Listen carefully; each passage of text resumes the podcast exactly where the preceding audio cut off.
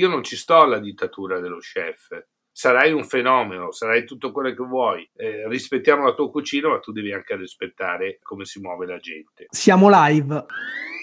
Benvenuti! State ascoltando Juicy Tap.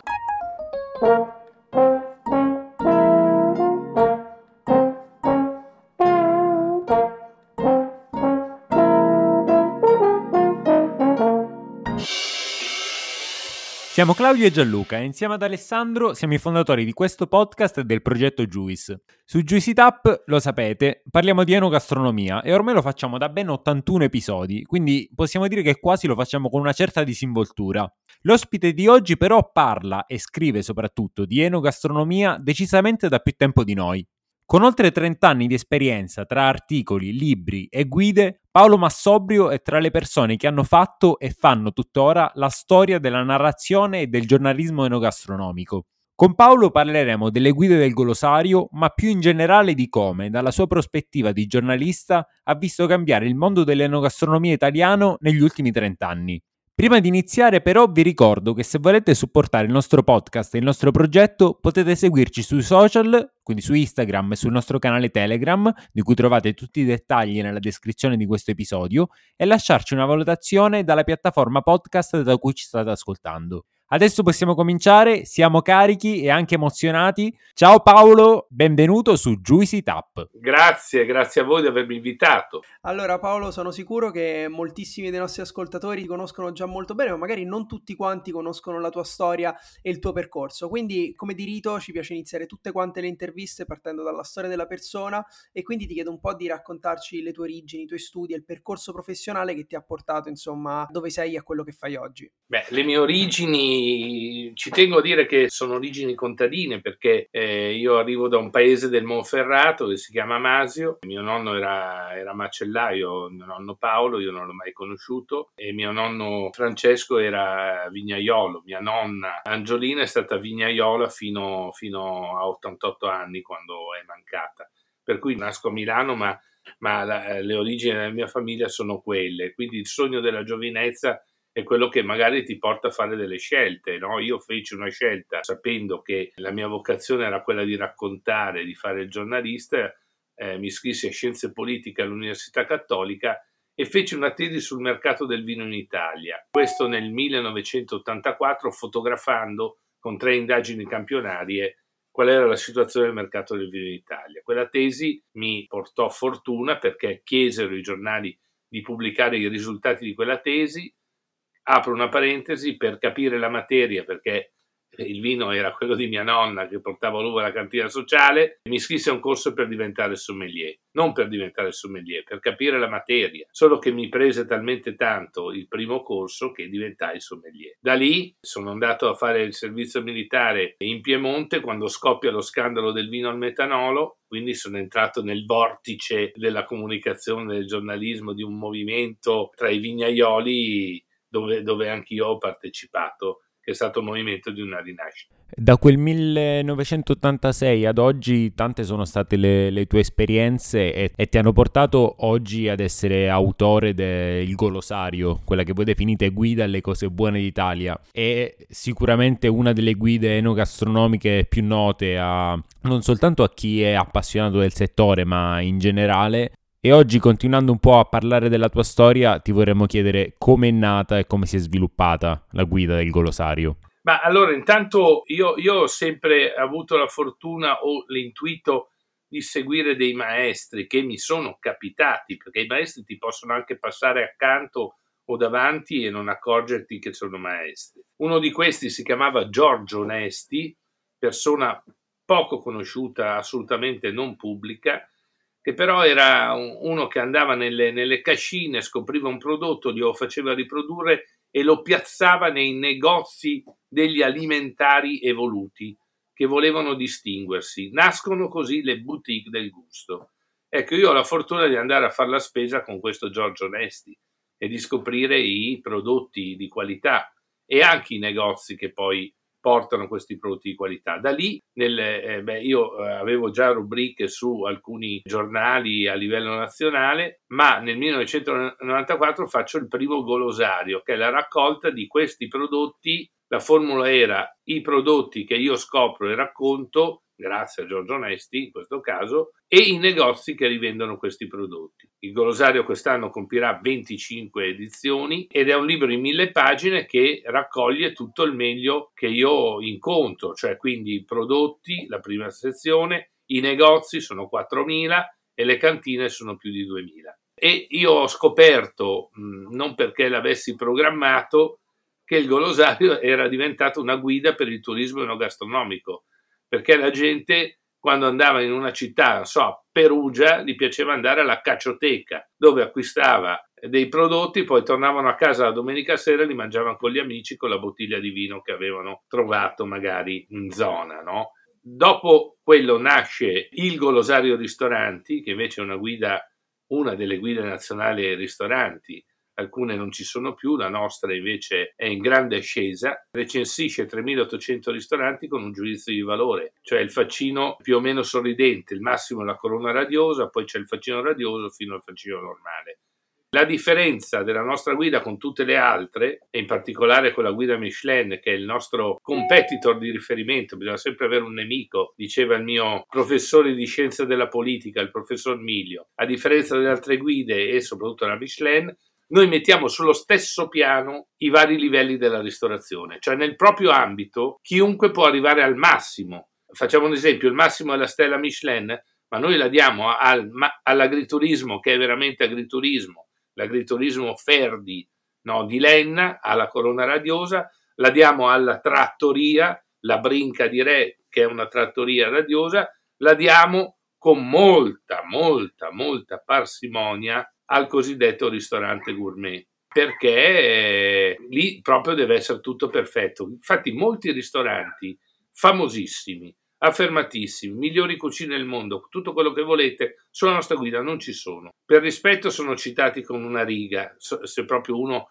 vuole il numero di telefono, ma però non ci sono perché nel nostro cammino hanno fatto qualcosa che non andava. Non so, se un ristorante io prenoto online e mi dice lei al 1283 posto, beh, eh, io dico, ma i miei lettori non possono andare in questo ristorante e quindi lo tolgo. Poi il ristoratore mi telefona e fa, ma perché mi hai tolto? C'è sempre un tavolo per il giornalista. E te no, amico mio. Io vado sotto falso nome e ci credo molto, inaspettato per immedesimarmi col lettore della mia guida. Poi c'è una terza guida, il Golosario, che è il Golosario Wine Tour. Quest'anno uscirà la seconda edizione dedicato al turismo enogastronomico che è un fenomeno in grande ascesa. Paolo, io non ti nascondo che il golosario per noi appassionati di cibo è sempre stato un po' quel certificato di garanzia e ad- adesso va anche di moda quello di riempire le porte dei locali di, di stickers, di, di, certificazioni, di cose così. Un tempo non era così ed eri sicuro che quando arrivavi davanti alla porta di un locale, che appunto come dicevi te poteva essere un bar, un ristorante, eh, una trattoria e c'era il bollino del golosario, sapevi che insomma potevi andare sul sicuro che qualcuno che, che, che ne sapeva aveva provato quel posto. E secondo me dal punto di vista diciamo della recensione enogastronomica c'è un po' stato un percorso perché le guide sicuramente all'inizio degli anni 2000 hanno avuto un momento di, di grande picco poi con la diffusione del, dell'internet e dei social media c'è stata un'esplosione dei vari TripAdvisor um, queste piattaforme che permettevano a chiunque di esprimere un giudizio. Invece quello che noto è che negli ultimi anni si sta ritornando molto al fidarsi delle persone ma delle, degli esperti. Quindi come dicevi quella del Golosario è una guida in grande ascesa e la cosa non mi sorprende perché lo riscontro proprio nelle persone questa voglia di andare dalla persona esperta e di farsi dare un consiglio. È un qualcosa che hai percepito anche tu oppure è soltanto una mia impressione? Beh, assolutamente, l'ho percepito esattamente come l'hai descritto tu, cioè è stata una felice sorpresa. Tra l'altro poi io incontro tendenza con altri editori, io ho un editore con cui ho la fortuna di confrontarmi che è Cairo, perché eh, tra l'altro è nato al mio paese anche siamo dello stesso paese, anche suo nonno era macellaio, quindi ci conosciamo fin da, da ragazzi, da bambini. Lui non concepisce eh, mettere gratuitamente magari i contenuti di una guida sul web, io invece metto tutti i contenuti sul web gratuitamente, su ilgolosario.it oppure c'è un'app, quella a pagamento perché oh, costruire un'app costa, che costa la metà però della guida, che è l'app Il Glosario Ristorante. Quindi è una guida tridimensionale, quindi è molto consultata, no? oltre all'aspetto cartaceo. Però credo anche che uno vuole la guida di carta. Perché? Perché è un altro momento. Cioè io sono con eh, mia moglie, mia compagna, gli amici, quello che vuoi. Sfogli una guida per capire cosa c'è in quella regione, la sfogli per decidere con calma, con pazienza. Se invece sei in viaggio e devi andare sul sicuro, cerchi la località, chiusi e vedi cosa c'è a chiusi, perché sai che hai 10 km, sono le 8 di sera e vuoi mangiare a chiusi. E, e allora usi l'app, mi spiego. Sono, infatti chi acquista la guida acquista anche l'app. Beh, certo, quella è sicuramente una comodità. Paolo, ne- nel raccontarci la tua storia, siamo entrati subito a, a gamba tesa, diciamo, nel golosario, che è un- l'elemento che ti contraddistingue di più. Però secondo me è anche interessante capire di che cosa si occupa Paolo Massobrio al di fuori del golosario. Ci hai detto che hai avuto questa fortuna al termine dell'università di scrivere subito una tesi che ha attirato gli interessi di giornali o di editori che comunque la volevano pubblicare. Però da quel momento a diventare il Paolo Massobrio sobrio che si può permettere di pubblicare una, una guida del golosario ed essere seguito.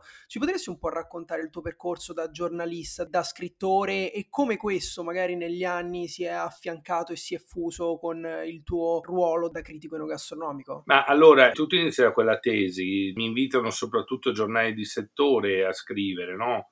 Vini e Vini, Terra e Vita, eh, Vini e Liquori, per capirci, ma poi si accende anche l'attenzione su un settimanale a diffusione nazionale, si chiamava Il Sabato, dove mi chiedono invece una rubrica proprio da degustatore, essendo stato sommelier, no? E eh, durante il periodo del metanolo, eh, essendo un giornale di opinione, si entra anche nella cronaca di quei fatti lì, per cui io, essendo in Piemonte e conoscendo anche i paesi, le zone, eccetera, potei dare un contributo anche se non ufficiale perché non mi firmavo eh, sul giornale. Dopodiché questa mia esperienza comunque subito all'inizio è stata visibile, per cui la Coldiretti, la federazione regionale della Coldiretti del Piemonte, mi chiede di costituire carta bianca eh, l'ufficio stampa regionale, cioè io divento capo ufficio stampa regionale della Coldiretti del Piemonte come primo lavoro e lì, eh, e lì sperimento alcune cose e dimostro che il mondo contadino per comunicare deve utilizzare strumenti moderni. Allora invento la Vademecu per l'agriturismo che porta la gente nelle aziende agrituristiche che meritano perché prima di metterle le vado a verificare, alcune le boccio. Quindi ho fatto chilometri e chilometri in situazioni pazzesche, una tazzina bollente di caffè nella schiena, no? di chi non sapeva si improvvisava cameriere, cioè le ho viste di tutte, però le meritevoli andavano nel Vademecum, per cui era, la gente voleva entrare, quindi si impegnava. Poi ho fatto il giornale Papillon per dire che i prodotti dell'agricoltura erano quelli che rendevano grande la cucina italiana. Questo era discriminante. Io ero già partito 30 anni fa con questa idea. Per cui io raccontavo la valorizzazione dei prodotti dell'agricoltura recensendo i ristoranti, come faccio adesso. E nasce questo giornale di pura critica gastronomica dove davo i faccini neri o sorridenti che si chiamava Papillon. Da cui nasce un movimento di consumatori che è il Club di Papillon, che ha 6.000 associati che è un po', allora era già nato Slow Food, nasce anche il Club di Papillon, sempre in Piemonte queste cose. In contemporanea vengo invitato a scrivere su dei quotidiani. Il primo quotidiano è il giornale di Indro Montanelli, poi passo alla stampa dove da più di 30 anni scrivo. Nel frattempo ho scritto anche per Il Giorno, per Il Tempo di Roma, scrivo ancora ogni tanto su Italia Oggi e ho da vent'anni una rubrica che mi dà molta soddisfazione sul quotidiano Avvenire che il direttore ha voluto al mercoledì quando è aperto il palazzo perché mi ha detto tu hai fatto scienze politiche, si capisce, e quindi bisogna incalzare la politica, per esempio, sui temi anche alimentari, su tutti questi temi. E io ho questa rubrica che mi appassiona sempre. Del resto, anche sul tempo di Roma avevo una rubrica che finiva in prima pagina dove incazzavo la politica. Ecco, poi dopo ho scritto libri, me l'hanno chiesto, io non volevo scrivere libri oltre ai miei, no, il Golosario, eccetera, però a un certo punto la stampa mi chiede di fare un primo libro con la raccolta di tutti i miei articoli sul vino e lo faccio. Poi me lo chiede Rizzoli, eh, la prima volta che un grande editore mi chiede di scrivere un libro, quello era il 2005, io non volevo farlo, un amico scrittore mi ha detto sei scemo e, e, e ho fatto questo libro, io non sapevo come scrivere un libro o con un grande editore, cioè avevo paura. Eh, sai la, quando hai paura del foglio bianco, no? Allora so, mi sono chiuso in un posto dove c'era eh, la moglie di Guido Alciati, una grande cuoca, Lidia Alciati, e avevamo un patto, cioè io ero nella mia stanza qualsiasi ora del giorno o della notte che mi veniva l'ispirazione, la chiamavo, lei mi portava bottiglie di vino, un piatto, eccetera, ed è stata un'esperienza fantastica. Ed è uscito questo libro, Il tempo del vino. Poi dopo Inaudi dice, eh, eh, anche noi vogliamo fare un libro con te e quindi nascono i giorni del vino. Dopodiché con Cairo facciamo anche una collana di libri, i libri del Golosario, escono otto titoli e niente, questa... e poi io ho scritto il libro della mia vita che si chiama Del bicchiere mezzo pieno, questo durante il lockdown. Certo che è curioso, ma anche notevole il fatto che sei passato dal eh, doverti quasi far convincere e persuadere a scrivere un libro per una grande casa editrice come Rizzoli all'avere tutte queste pubblicazioni. Paolo, ci hai raccontato di diverse esperienze che hai fatto e che fai tuttora come giornalista, scrivendo per diverse testate giornalistiche, parlando di enogastronomia. Più volte su questo podcast abbiamo parlato dello stato di salute dell'editoria e della critica, ma anche della, della narrazione in generale enogastronomica. E abbiamo sentito delle voci che danno la scrittura gastronomica come morta, altre dicono che deve svecchiarsi e cambiare un po'. Volevamo sapere che cosa pensassi tu del giornalismo enogastronomico oggi. Ma guarda, mi è appena arrivato un, un bollettino medico eh, sullo stato di salute del giornalismo enogastronomico italiano e dice che è in coma e non si sa se si risveglia o se muore. È finita in coma perché ha contratto una malattia, un virus bruttissimo che si chiama marchetta. Per cui, siccome eh, già all'inizio della nostra storia, quando Veronelli scriveva su un quotidiano che era il giorno, gli dicevano questi sono argomenti da donnette perché il cibo e il vino o sono macchietta o sono marchetta, dopo momenti di nobiltà, dove anch'io ne sono stato gratificato perché vedere che il tuo direttore ti chiede un articolo sulla rivoluzione della pizza, che è un piatto che amano tutti gli italiani, in prima pagina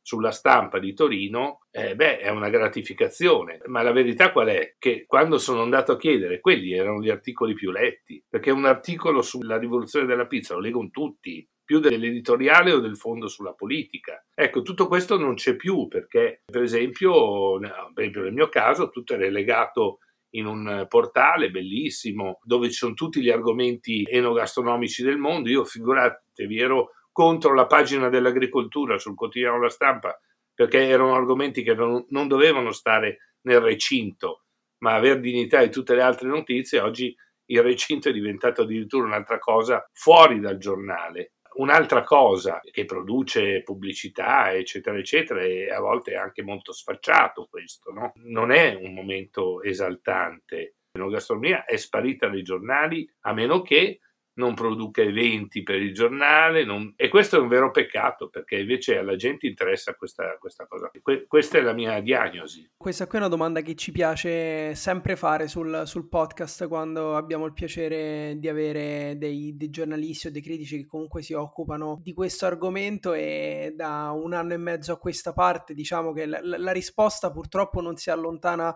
mai troppo da quello che ci hai detto tu Paolo e sicuramente la cosa non fa piacere. No, anche perché cioè, io sono un giornalista, sono diventato un giornalista professionista e quindi eh, l'argomento che tratto ha dignità giornalistica. Se tu pensi che il direttore di Avvenire mi dà una rubrica importante sul suo quotidiano al mercoledì per incalzare la politica, dici non è che stiamo scherzando, no? Anche perché poi il Ministero fa gli ambasciatori del gusto, i presidenti del Consiglio dicono che il turismo enogastronomico è trainante, eccetera, ma poi bisogna crederci veramente, no? Perché se no sono, sono butad, se no è macchietta. E, a differenza della Francia, per noi è sempre alla fine macchietta, la magnata, mentre eh, in Francia queste cose sono prese tutte molto più seriamente dal punto di vista della concezione eh, culturale. Quindi Paolo, secondo te è più un problema di, di sistema e di approccio che di contenuti e di, e di, linguaggi? Perché spesso noi abbiamo portato questa riflessione, una delle critiche che personalmente anche io ogni tanto muovo al giornalismo enogastronomico è che a differenza di altri argomenti si stia poco allineando con quelli che sono dei nuovi trend come il formato del video, i social o comunque trovare delle maniere fresche di comunicarsi. Invece il fatto di sentire che il problema è più strutturale di approccio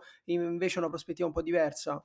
Ma allora la verità sta nel mezzo, sono un po' tutte e due le cose. Certo, anch'io, se no sarei un bollito, ho dovuto piegarmi e imparare da ragazzi che hanno l'età dei miei figli, no? sotto i 30 anni, come si comunica sui social, come ho dovuto imparare come si comunicava alla radio, come si faceva televisione, però uno che ha eh, questa vocazione, cioè la passione per la, la comunicazione, eh, si mette da capo, ci sta, lo fa, eh, solo che vedi anche sul, sul, tema dei social, il problema è di contenuti, quelli sono, rimangono per sempre, cioè l'intelligenza di un contenuto, la sintesi con cui trasmetti un messaggio, beh, quello è universale vale per il mio articolo di 50 righe che scrivo tutti i mercoledì, dove devi togliere aggettivi, lo devi rileggere e impari che cos'è la sintesi che dà piacevolezza alla lettura. Lo stesso vale sul social ancora di più, a maggior ragione. Esattamente. Prima, quando ci raccontavi il tuo percorso, hai citato il tuo ultimo libro, Del bicchiere mezzo pieno, che tra l'altro mi, mi, fa piacere citare il fatto che la prima volta che è stato menzionato qui del podcast ci è stato suggerito da, da Giacomo di Contrada Bricconi, che, che, l'ha suggerito nella piccola pasticceria che è il nostro rito finale del, del podcast a cui anche tu non, sf- non sfuggirai. E, ed è stato veramente un consiglio molto apprezzato. Lui ci ha raccontato di come averlo letto appunto nel periodo della pandemia pandemia gli sia stato utile per trovare un sacco di, di, di, ispirazione e di stimoli. E proprio perché questo libro raccoglie un po' quelli che sono stati i grandi incontri che tu hai fatto nella, nella tua vita, per citarne alcuni, Veronelli, Angelo Gaia, hai avuto la fortuna di, conoscere Gualtiero Marchesi. Ora non, non ti vogliamo chiedere di raccontarci il libro perché comunque chi è interessato se lo va a leggere, però ci piacerebbe portarci a casa un po' le, quelli che sono stati gli incontri più significativi che hai fatto all'interno della tua vita, comunque di esperienze enogastronomiche fantastiche ne, ne avrai vissute a bizzeffe, però se piacere di condividere con noi un po' quei due o tre incontri che ti hanno veramente segnato e che ti porti dentro ancora oggi ci farebbe veramente piacere. Ma guarda, eh, eh, non è facilissimo perché io questo libro l'ho scritto quando eh, inizia il lockdown e dico, cioè non voglio subirla questa cosa. Cosa farebbero i, i, gli amici, i maestri, quelli che ho sempre guardato? Alcuni c'erano, altri non c'erano più. E allora ho provato a raccontare che cosa hanno detto alla mia vita. Allora, tutti questi personaggi che racconto, non li racconto con eh, l'inclinazione della guida, li racconto per il loro risvolto umano, l'umano con cui alla fine tutti fanno i conti l'umano che vuol dire la morte a volte, che vuol dire un dolore, una malattia oppure una grande gioia. Questo mondo è stato bellissimo perché forse complice una degustazione o altro, io ho incontrato dei personaggi straordinari, da monache di clausura eh, a mistici, a, a degli atei, eh, a, a, Tony Endra che era autore dei Blues Brothers, eh, che è diventato mio amico, con cui abbiamo fatto tante degustazioni, però ognuno mi ha raccontato la bellezza e la ricchezza della vita. Ci sono capitoli su Josko Gravner, però eh, di Josko Gravner non racconto che fa un grande vino, che è buonissimo, racconto quando lui ha perso suo figlio, a cui voleva dar tutto, e io lo vado a trovare nella vigna e lui è lì che lavora nella vigna e non ci diciamo una parola. E lui mi dice adesso vieni a vedere le mie anfore e poi si gira dopo un'ora che siamo insieme, mi abbraccia e dice vuol dire che doveva andare così. Perché lo scrivo? Perché mi ha insegnato che la vita va avanti, che ognuno ha il suo compito e va avanti per rendere giustizia e onore a tuo figlio. C'è il Covid, ma la vita va avanti, non puoi richiuderti perché la vita è la vita. E così Magalino, io sono stato fino al suo compleanno dei 90 anni, il re del Barbacarlo, forse è il capitolo più bello, quello di Magalino, no? dove un barbone va a chiedergli la, la, bottiglia più preziosa che ha e lui lo guarda e gli dice eh, è questa, è un barbacarlo del 1961. Allora lui tira fuori il portafoglio c'erano pochi spiccioli e Magalino lo guarda, gli porge la bottiglia e gli dice ma va là che sei Gesù Cristo tu e lo manda via, no? Cioè, perché racconto questo? Per tirar fuori il cuore, perché dietro al cuore c'è il grande prodotto, dietro il cuore c'è la grande cucina. Gualtiero Marchesi non ti racconto che è stato un grande, la Nouvelle Cuisine, eccetera, lo sanno tutti. Ti racconto che mi telefonava quando si sentiva solo, magari in ospedale alla vigilia di Natale, per chiacchierare, oppure andavamo in giro in via Torino e lui entrava in una panetteria scrausa dove non sarei mai entrato e usciva con un sacchetto di biscotti e poi mi diceva assaggia ed erano molto buoni quei biscotti. Allora perché racconto questo? Perché la cifra di Gualtiero era la semplicità che aveva imparato dai suoi genitori. Poi lì nasce la nouvelle cuisine, che è togliere appunto e portare la semplicità all'ennesima potenza, non il contrario. Cioè, hai capito? Cifre che ti raccontano la grandezza che, che sono, che sono stati. Sono più di 50 personaggi che mi hanno fatto gustare la vita, insomma. A me piacciono molto le biografie o comunque il racconto più personale e quotidiano della vita dei personaggi che sono conosciuti dal grande pubblico per un qualcosa in particolare, come nel caso di Gualtiero Marchesi, è conosciuto per la cucina, però è sempre molto interessante andare a conoscere la vita di queste persone perché molto spesso hanno tanto da insegnare anche al di fuori della propria professione, al, come dicevi tu, la grande cifra del loro animo può essere un insegnamento anche al di fuori di quello che è la loro professione. Io voglio tornare un attimo però al, al, presente, al 2023 che è appena iniziato, che si lascia alle spalle un 2022 che è stato un anno molto complesso per la ristorazione e in generale per l'enogastronomia italiana e globale. Faccio riferimento all'aumento dei costi in generale dovuto all'inflazione, ma dovuto a tanti altri fenomeni complessi. Ti voglio chiedere, secondo te, dalla tua prospettiva, perché di ristoranti e attività di ristorazione in generale, quale ne hai viste tante. Nel 2023 qual è quell'elemento che deve avere un ristorante per essere un ristorante di successo? Boom! Domanda da 100 milioni di dollari. Ti abbiamo invitato per questo, Paolo, così almeno poi ce la rivendiamo e ci guadagniamo noi. No, allora, siccome questa eh, domanda è di grandissima attualità, perché l'inizio dell'anno ci ha colto con questa rinuncia annunciata il prossimo anno del Noma di Copenaghen di non andare avanti.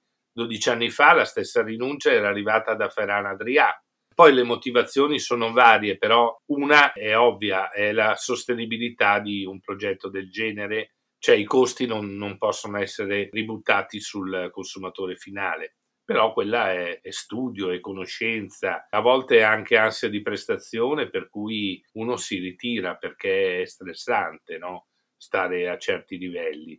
Oh, c'è gente lo sappiamo tutti, Loiseau che si è suicidata. Eh? Ecco perché il fattore umano è sempre importante, anzi bisogna fare i conti, perché questo è un mestiere difficilissimo che mette a repentaglio la vita, le relazioni, per cui ci sono anche chef che per stare col proprio bambino, penso Franco Liberti, lasciano il ristorante, una carriera, perché è una scelta di vita. Io eh, apro quest'anno la mia guida al Golosario Ristoranti con una polemica che ho riportato anche a porta a porta, invitato da Bruno Vespa nella puntata sulle guide, dove dico che non se ne può più dei menù degustazione. Il menù degustazione è una formula che hanno adottato le cucine che si sono posizionate sul livello alto della piramide. Però il livello alto della piramide ha un problema, sì è affascinante perché è in alto, però costa e su questo spazio ristretto della piramide non ci possono arrivare in tanti. Non è detto che tutti quelli che impongono un menù possano stare all'alto della piramide, alcuni proprio non ci stanno, chiudono. Vi faccio un esempio concreto. Dopo aver scritto questo editoriale, incazzato nero, perché eh, un ristorante di Matera non prendeva 16 persone perché non volevano un menù degustazione tutte e 16, ma ne volevano due un menù con una portata in meno. No, questo non ci ha voluto sentire, o prendi quello o niente. Allora io dico, io non ci sto alla dittatura dello chef. Sarai un fenomeno, sarai tutto quello che vuoi. Eh, rispettiamo la tua cucina, ma tu devi anche rispettare come si muove la gente. Poi sono stato a Cavalese da Gilmozzi a El Molin di Cavalese e allora tu vedi la sua cucina che è ricerca, che è scienza, che è emozione, che ha due menù degustazione, però qual è l'intelligenza di Gilmozzi? E qui arrivo a rispondere alla vostra domanda. È che lui offre la pizzeria gourmet in un uh, altro locale, l'osteria in un altro locale, cioè offre l'alternativa. La sua cucina è un posto dove la gente può andare a mangiare, oppure si può riservare una volta all'anno no? la soddisfazione di quell'esperienza, di quel percorso, che non è da tutti i giorni, devi essere preparato, eccetera. Allora io credo che la formula possa essere questa, noi facciamo una guida dove la nostra passione è trovare il locale dove la gente va a mangiare e si trova bene, per cui siamo più felici quando diamo la corona a una trattoria che a un ristorante gourmet. Però capite benissimo che quando la diamo a un ristorante gourmet, come nel caso del Molin di Cavalese, la diamo con una grande convinzione. Però con questa assicurazione che lui mi permette anche alternative. Quindi la, la ristorazione del 2023 deve essere quella che non mette paletti. I paletti li metti perché sei preso dalla paura, dalla paura di quello che dicevate voi, della congiuntura, eccetera. Ma tu non devi imporre una tua paura al consumatore che deve vivere un'esperienza di libertà e quindi gli devi dare il vino a bicchiere, gli devi dare un solo piatto se vuole un solo piatto, lo devi accogliere. In quest'ultimo intervento hai detto un paio di cose veramente interessanti. Noi abbiamo avuto l'occasione qualche mese fa di fare questa chiacchierata in cui è uscito proprio questo tema e si stava proprio riflettendo sull'evoluzione del ristorante, di come il menù degustazione sia stato un po' il simbolo di quello spostamento del focus dalla sala, dal, dal consumatore, dal cliente alla cucina. Il menù degustazione in cui viene chiesto che cos'è che non mangi e non che cos'è che ti piace. Questa riflessione che hai appena fatto, secondo me, sottolinea ancora una volta veramente quelle che dovrebbero essere le caratteristiche di, di, una nuova cucina che si apre più invece di chiudersi, perché poi ci piacciono a tutti tantissimo le esperienze degustazione, quelle lì, eh, che vai a fare la vera e propria esperienza, cioè sei conscio di andare in un posto a scoprire la cucina, l'idea di, que- di quello chef, però non deve neanche voler dire che poi ogni esperienza gastronomica che viene fatta diventa totalizzante perché quella è l'unica. Sono perfettamente d'accordo con te, ma per questo non lo dico io, cioè sono i dati, la, la nostra guida ha un, ha un, successo perché, perché se no è, è, la guida come tutte le altre, no? C'è bottura ai massimi livelli, c'è... no, io rimetto in discussione tutto questo, esattamente su quello che dicevi tu, cioè quanto è rispettata la mia libertà e quello che mi piace e mi corrisponde allora scopri tante belle cose. Anche perché l'avere, l'avere, successo troppo spesso nella ristorazione è associato alle tre stelle Michelin, ai posti alti ne, nella guida, ma come hai detto bene tu, il successo può voler dire tenere chiuso il ristorante due volte a settimana per uh, avere un bilanciamento maggiore della vita, passare più tempo con la famiglia, dedicarsi alla ricerca, quindi anche un po' uscire da questa definizione standard di successo, sempre avendo alla base una cucina che sia di qualità, che abbia un prodotto fantastico, però una volta che ci sono queste, queste basi su cui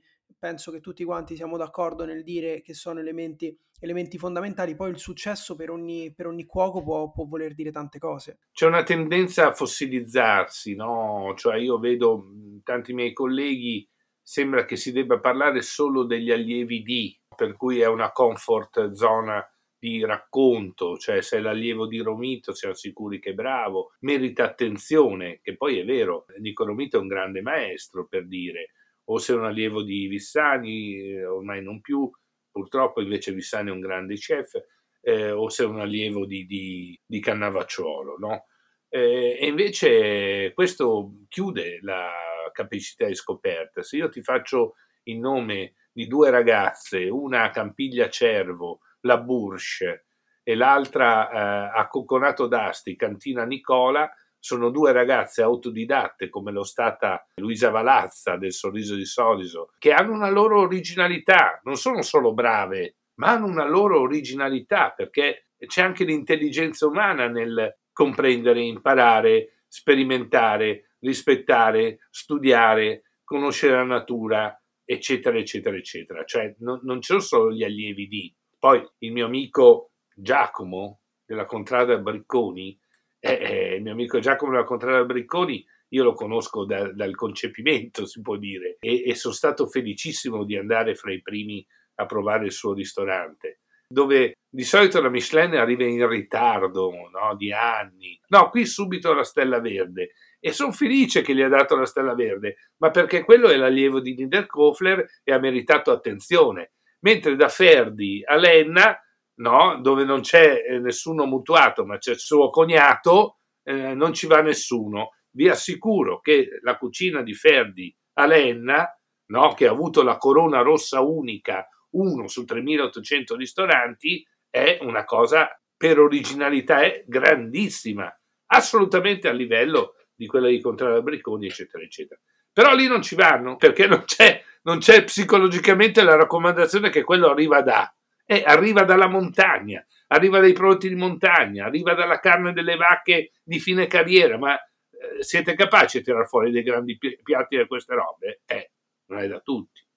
Sì, diciamo che Niccolò poi, che è stato anche lui ospite del podcast ed è un nostro Ah. grandissimo amico, è veramente una, una delle prime persone che ci ha scoperto e ci ha, e ci ha supportato, diciamo, la sua, la sua strada e il suo palcoscenico di attenzione del tutto meritatamente se l'è riuscito comunque a, a ricavare e questo ci fa molto piacere. Paolo, noi andiamo verso la fine dell'intervista e volevamo un attimo fare un momento Arcord un po' romantico. Ormai sono tanti anni che, che giri per ristoranti e che condividi questa tua grande passione, ma della gastronomia di quando hai iniziato, c'è qualcosa che ti manca, dei riti, di cose che si facevano 30 anni fa che oggi si sono perse e che da, che da appassionato un po', un po' rimpiangi? Beh, una cosa, cioè mi manca l'oste. Cioè, eh, l'oste, sai cos'è? L'oste è uno psicologo, cioè è una figura pazzesca italiana, è lo psicologo. Quello che quando entri nel locale capisce subito da come sei vestito, dalla faccia che hai, chi ti, con chi ti accompagni, perché sei lì e che cosa vuoi.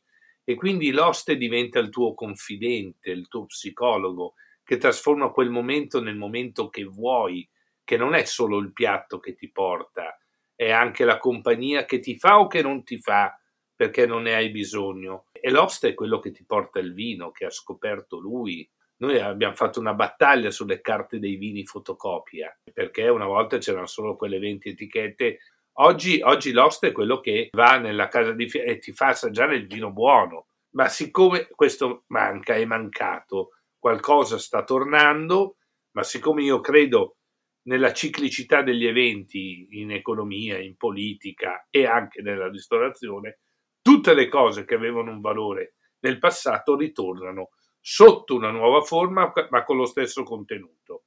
È il concetto di tradizione trarre dal passato ciò che è attuale oggi. Quindi anche l'oste tornerà e vincerà, perché è destinato a vincere questo professionista che è psicologo, eh, compagno di vita, compagno di vita. Cioè, ancora oggi ogni tanto si sente parlare di Peppino Cantarelli. No, Peppino Cantarelli aveva una bottega di alimentari dove vendeva ava come lava e un culatello straordinario e aveva acquistato un treno, un vagone di bicchieri Riedel. Cioè, dietro il suo negozio alimentare faceva una cucina pazzesca. È stato il maestro dei Santini, di tanti di Gaia, di tanti personaggi e ha ricevuto la prima stella Michelin, una bottega, ma una bottega, ma proprio come quella del mio paese, mi spiego? Ecco, quello era l'oste, l'oste era quella roba lì che ha fatto scuola. Muoviamo adesso Paolo verso la fine di questa intervista e veniamo a un rito, il nostro rito della piccola pasticceria, te l'ha anticipato prima Gianluca, è un momento in cui chiediamo alla persona che intervistiamo un consiglio, un consiglio che può essere un libro, un film, un podcast, un brano musicale, un album, comunque un qualcosa che nel tuo percorso è stato importante e ti ha fatto crescere, ti è stato di ispirazione e pensi possa essere di ispirazione anche per chi ci ascolta? Tre, eh, tre, va bene tre? Cioè, piccola pasticceria, tre pezzi. Cioè, il primo, il film, il film è Il pranzo di Babette. È l'esempio di cos'è il gusto. Il gusto irrompe nella vita di una comunità triste e questi alla fine ballano, perché quando mangi bene canti.